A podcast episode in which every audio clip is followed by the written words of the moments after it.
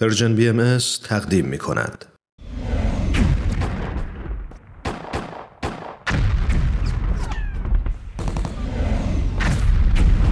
معماران صلح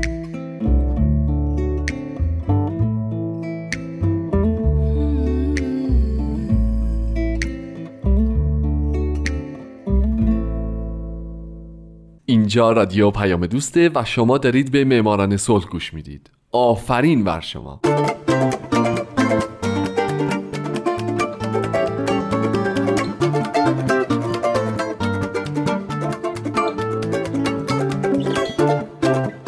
سلام به شما. به معماران صلح خوش اومدید.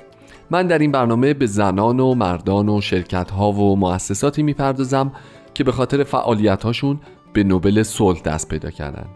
کسانی که یا تمام زندگیشون رو وقف صلح کردن یا در برهه‌ای از زمان کاری کردند که دنیا برای ما جای امتری بشه. من هومن عبدی از شما می‌خوام که به معماران صلح شماره 32 گوش بدید.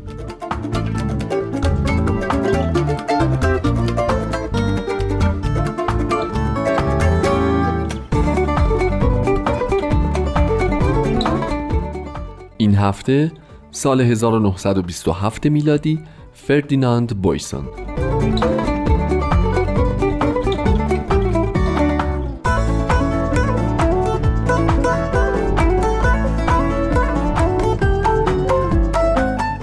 دوستای خوبم. من فکر می‌کنم کسایی که جایزه نوبل صلح گرفتن و می‌گیرن تو زندگیشون به دو دسته تقسیم میشن. تو مقدمه هر قسمت از معماران صلح هم این نکته رو میگم. یه دسته کسایی هن که تو تمام زندگیشون تلاش می‌کنن صلح در جهان گسترش پیدا بکنه و نهادینه بشه و این دغدغه‌شونه. دسته دیگه کسایی هن که اینجوری نیستن اما در یک بزنگاه تاریخی کاری کردن که شایسته دریافت جایزه نوبل صلح تشخیص داده شدن. فردیناند بویسون یکی از دو برنده این جایزه در سال 1927 متعلق به دسته اوله و به او لقب سمجترین و مصرترین طلب جهان رو دادن.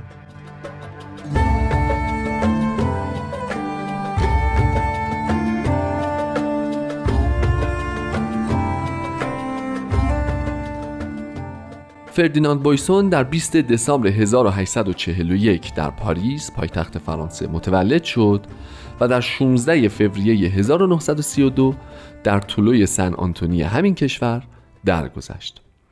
او فرزند یک قاضی پروتستان بود که در دادگاه سن اتین مشغول به قضاوت بود. فردیناند از همون اول نشون داد که دیکتاتوری تو کتش نمیره بنابراین فرانسه قرن 19 که زیر نظر دیکتاتوری ناپل اون سوم قرار داشت رو بیخیال شد و رفت سوئیس برای اینکه بتونه آزادانه فکر کنه حرف بزنه و بنویسه.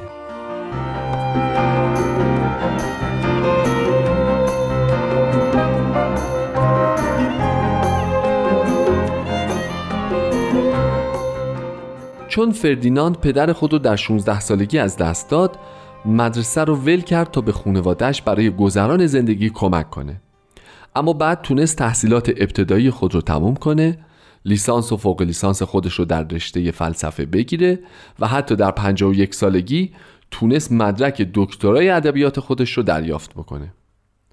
بویسون در تمام طول زندگیش به خاطر تعصب سرسختانه در صلح طلبی تمایلات سوسیالیستی افراطی و دیدگاه ضد طبقه روحانیت در دین از طرف روزنامه نگاران مورد اتهام و از طرف کشیش ها و روحانیون و علمای محافظه کار مورد حمله قرار می گرفت.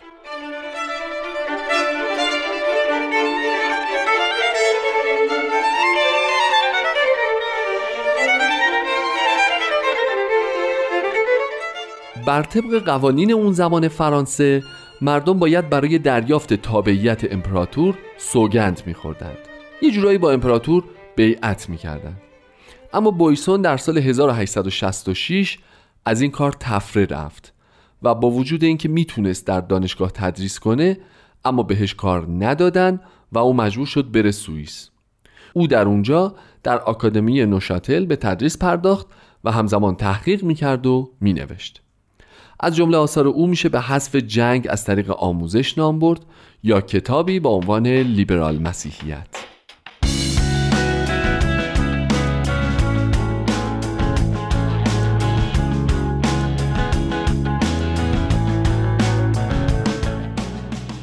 بعد از چند سال تبعید خودخواسته با شکست ناپل اون در جنگ فرانسه و پروس فردیناند به کشور برگشت و توسط ژول سیمون وزیر آموزش و پرورش در جمهوری سوم به عنوان بازرس آموزش و پرورش ابتدایی در پاریس انتخاب شد. اما چون به طور جدی از سیستم آموزش پرورش سکولار دفاع می کرد به او اتهام بی احترامی به کتاب مقدس زدند و علیهش یه تومار بلند بالا امضا کردن و مجبورش کردن استعفا بده. بعد از چند سال دوباره دولت رفت سراغش و فردیناند بویسون شد دبیر کمیسیون آمار آموزش ابتدایی.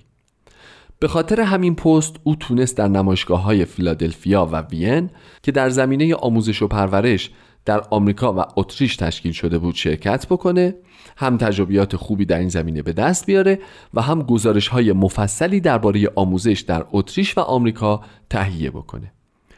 در سال 1878 ژول فری به عنوان وزیر آموزش و پرورش منصوب شد و به بویسون پست جدیدی رو پیشنهاد کرد. بازرس کل آموزش ابتدایی در فرانسه. بویسون پذیرفت اما یک سال بعد او شد مدیر آموزش ابتدایی و 17 سال بعد رو در این پست به خدمت مشغول شد.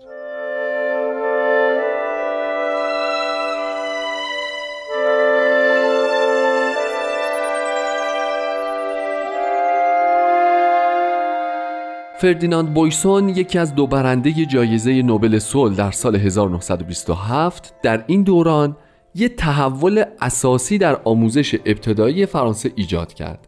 از طریق تهیه پیشنویس قانون آموزش عمومی اجباری و رایگان.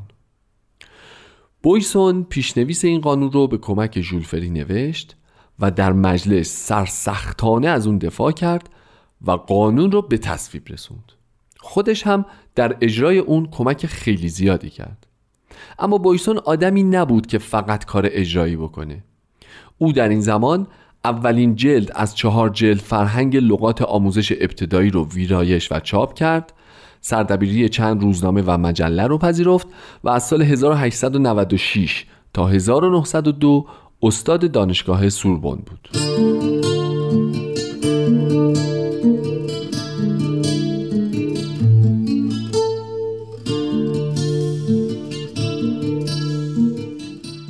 بویسون از 1902 تا 1914 نماینده مجلس بود. با اینکه سوسیالیست بود اما چون به یک جامعه سکولار اعتقاد داشت رئیس کمیته شد که مسئله جدایی کلیسا و دولت رو بررسی می کرد علاوه بر این او کمیسیونی تشکیل داده بود برای دفاع از حق رأی همگانی و از حق رأی زنان هم دفاع و هم حمایت می کرد اما چیزی که باعث شده بود بویسون به سیاست علاقمند بشه ماجرای دیریفوس بود. ده ثانیه دیگه بهتون میگم ماجرای دیریفوس چی بوده.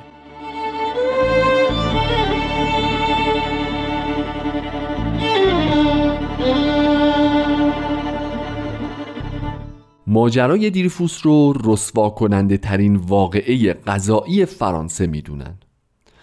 در سال 1894 آلفرد دریفوس افسر یهودی ارتش فرانسه به اتهام خیانت از ارتش برکنار و در دادگاه به زندان محکوم شد اونم بر طبق یه سری مدرک جعلی که اون نتونسته بود ثابت بکنه مدارک همشون جعلی هن. پس دیریفوس رو به جزیره شیطان تبعید می‌کنن اما بعد از سالها بیگناهی او روشن میشه و در سال 1906 دادگاه حکم آزادی او رو میده و دیریفوس مجددا برای خدمت به ارتش فراخونده میشه. هرچند این ماجرا تبعات سنگینی برای سیستم سیاسی و قضایی فرانسه به دنبال میاره. اما ربط این ماجرا به بویسون چیه؟ او کمپینی رو اندازی کرد و با نوشته ها و سخنرانی های تند و تیزش تلاش کرد حکم دادگاه دیریفوس رو بشکنه. حتی بویسون مجمعی رو راه اندازی کرد با نام مجمع حقوق بشر در سال 1898 و خودش سالها بعد بین سالهای 1913 تا 26 ریاست اون رو بر عهده گرفت.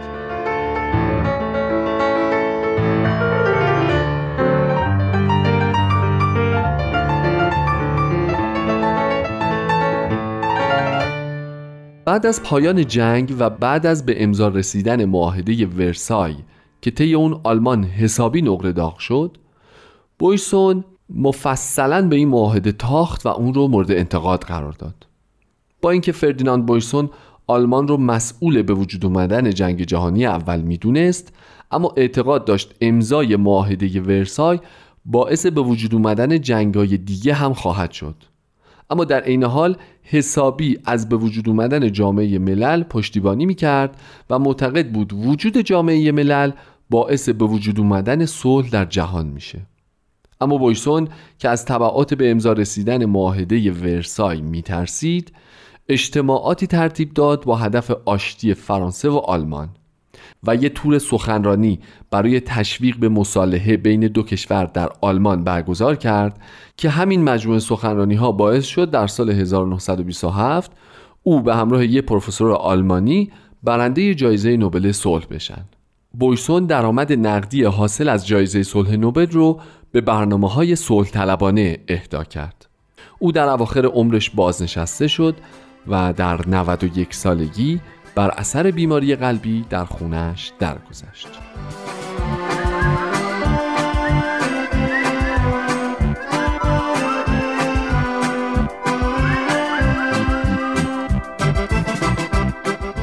دوستای عزیزم این بود برنامه معماران صلح سی و دوم من در برنامه سی و سه به اون یکی برنده جایزه نوبل صلح در همین سال یعنی سال 1927 خواهم پرداخت برنامه هفته بعد رو حتما گوش بدید. من هومن عبدی هستم و امیدوارم شما این که امروز یکی از شنوندگان برنامه من هستید در آینده یکی از برندگان نوبل صلح باشید. شاد باشید و خدا نگهدار.